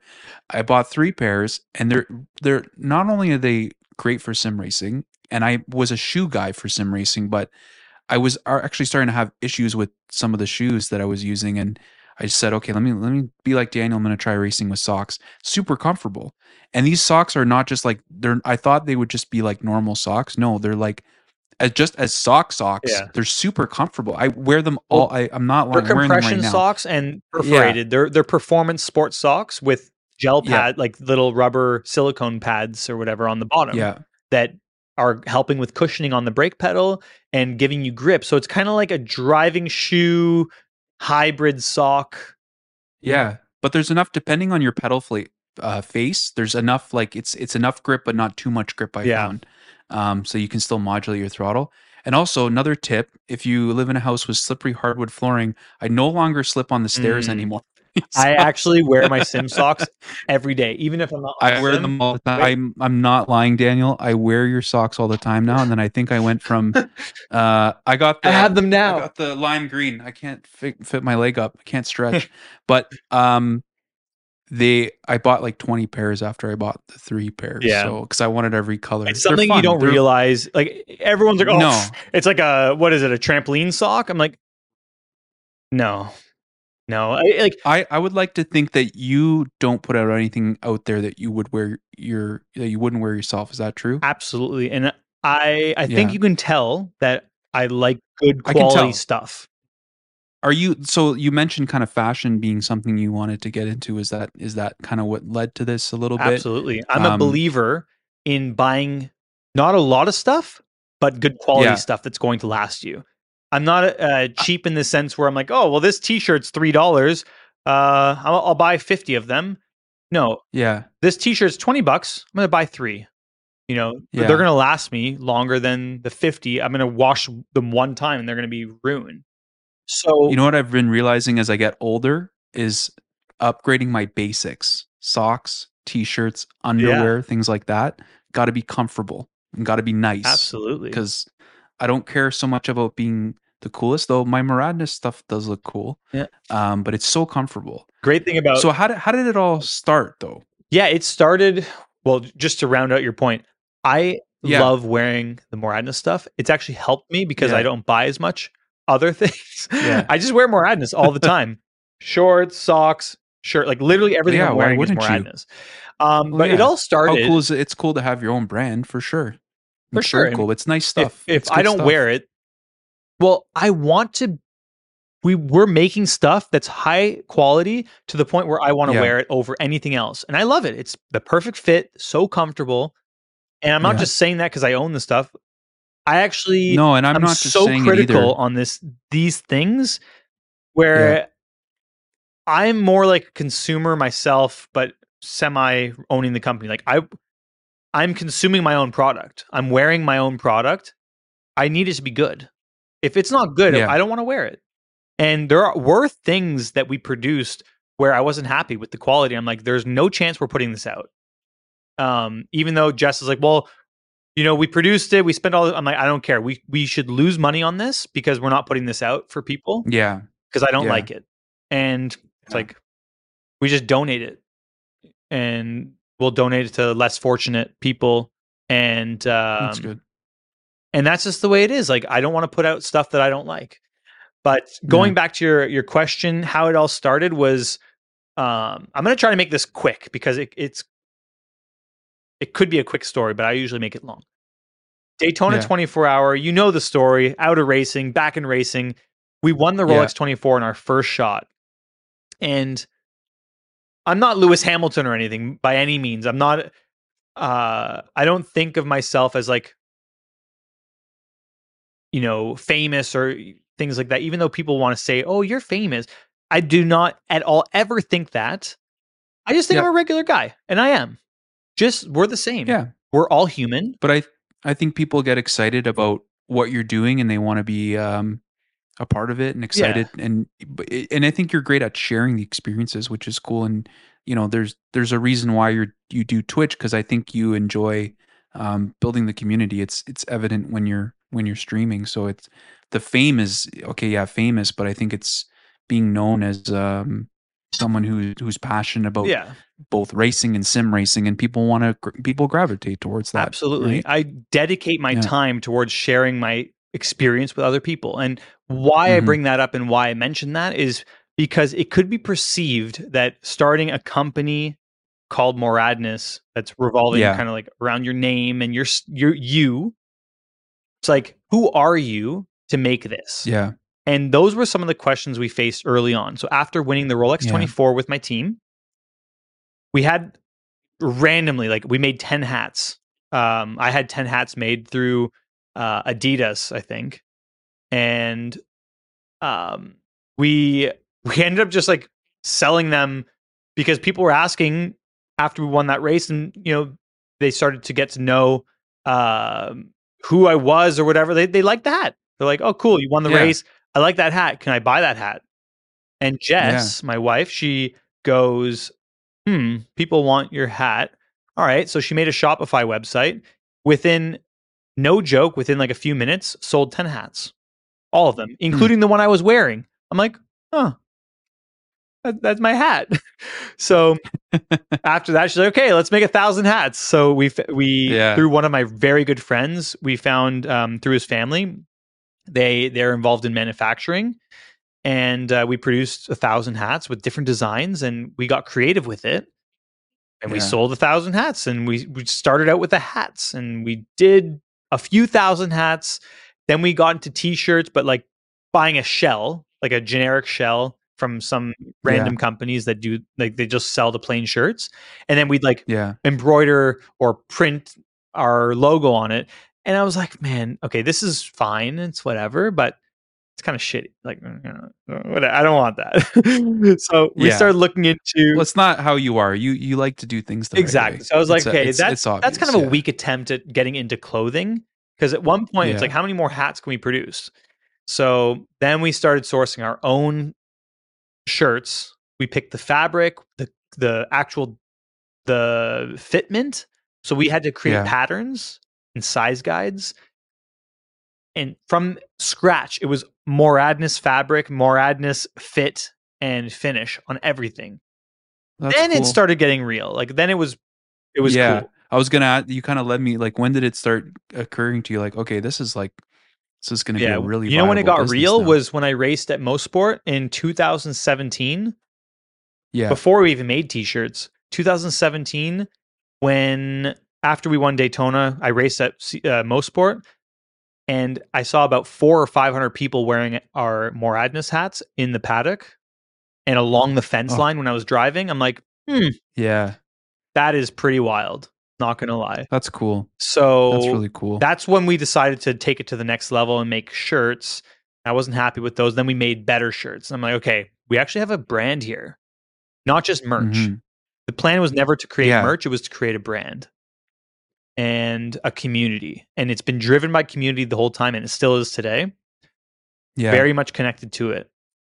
Yeah, no, I got to be honest. I, I, I, I'll, I'm, I'm not afraid to say it, but I, I thought, okay, this is kind of just merch, right? And then I started buying some of the things, and then I was like, no, this is like really, this is a brand. These are cool clothes, like the performance jersey, like how it feels, like the socks, the the comfort that you get. Like there's value Yeah. in what you're getting, and, and I'm saying that as a regular consumer. Yeah. Of, and it doesn't clothes, scream. but- I don't want it to say Daniel Morad on it. It's not Daniel Yeah. Morad stuff. It is No, I like. Moradness. It's completely separate.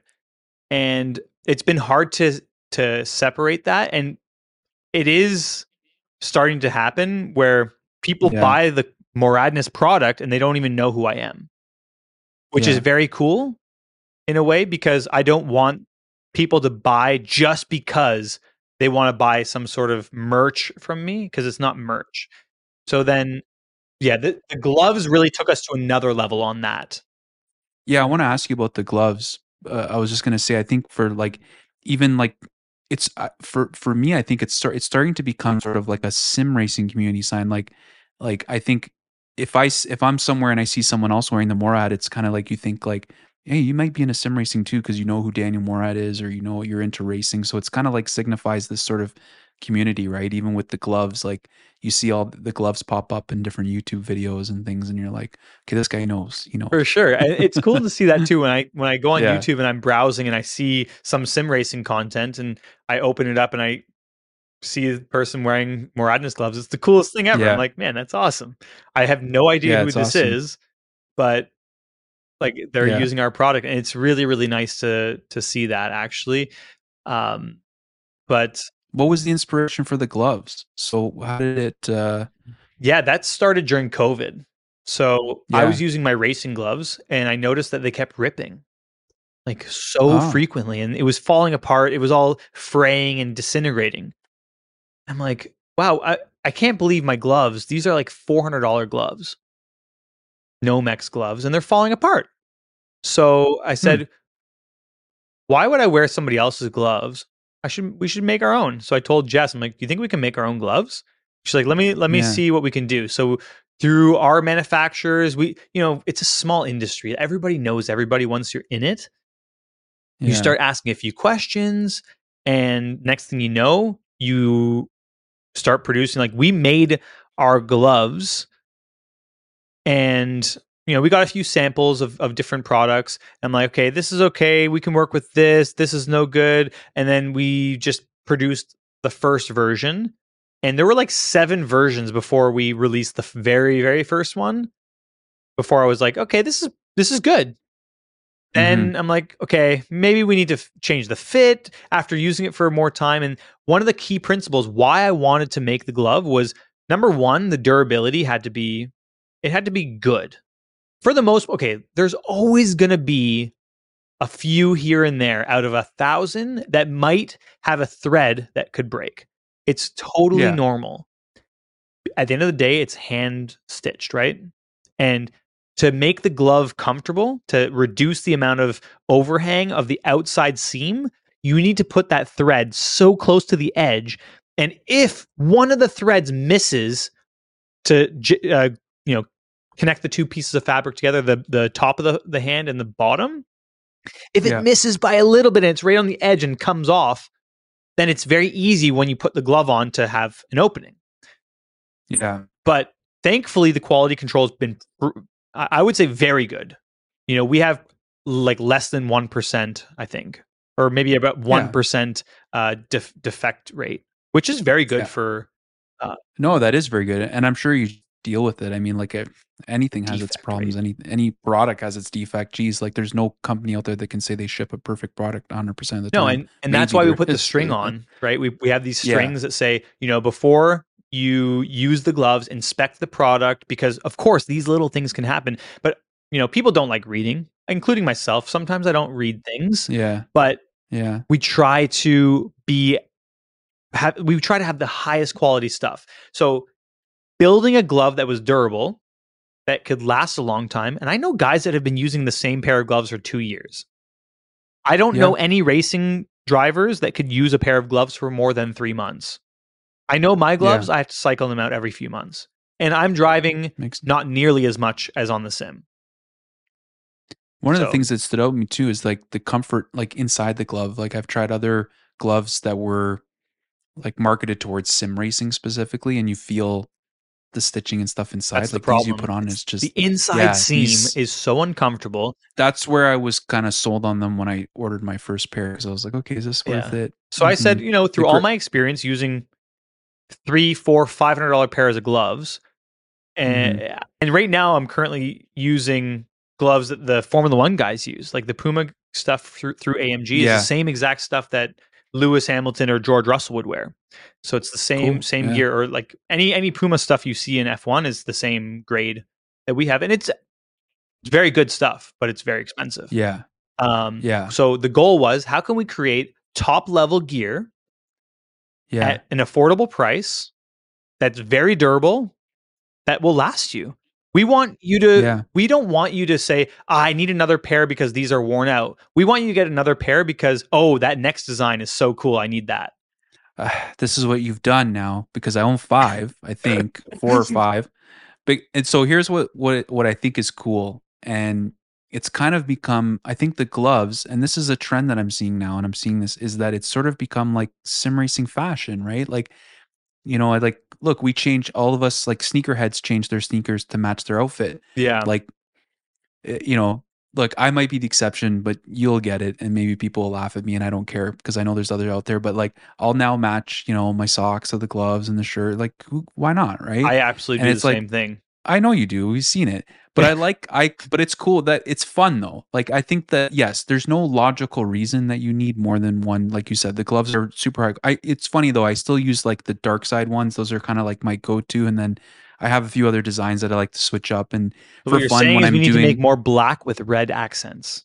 That's what I'm picking. Yeah, it's very on brand for me. It's very on brand for It me. is. I'm I can't I I missed the plaid. You're sold out right now on the size. So if you come across some plaid, let me know. Um, but the yeah, like I kind of like buying the different ones, and then when I film a different review, I'll throw on the limited edition ones I have. It, look, you know what? It's it, this is about having fun, and I and I like what you guys are doing with the the designs. It's I think now people are actually getting excited. Like, what are the next designs? Like, just throwed up a tease of one of the designs on the stream, and I was like, oh, I need those. Those are cool. Yeah. So yeah, I think it's really cool what you guys are doing, and and it's it's nice to hear that um, how much you're paying attention to the quality. And I know this may sound like a commercial right now, but it's not. I'm just Yeah. we're talking about this stuff, and I it, it's cool. I think you guys should check it out if you haven't. I mean, um, it's a lot of fun. Yeah, so that's kind of where it started. I started Yeah. sim racing so much, and I'm like, why am I wearing? And then when we started streaming, I'm like, what? This is something that we could produce, and people would want this. There, it's missing in the market. There Yeah. aren't any sim racing gloves or sim racing karting few, gloves But they're yeah, that they're I was okay. aware of that had the culture. Right, we were really focused on the culture and community. Everyone's more of a brand. Like we're here and you're there, but we're trying to be different. It's like we're all here in the same room. That's that's Yeah. the goal with it. Like we're all connected. We're doing it's the same kind of thing. like it's kind of how we met a little bit. Like I think where you came to know, like I think I did like a review of your gloves earlier on because nobody was sending me stuff, so I was just reviewing everything I bought. I'm like, oh, I have these Moradness gloves. I'm gonna review those.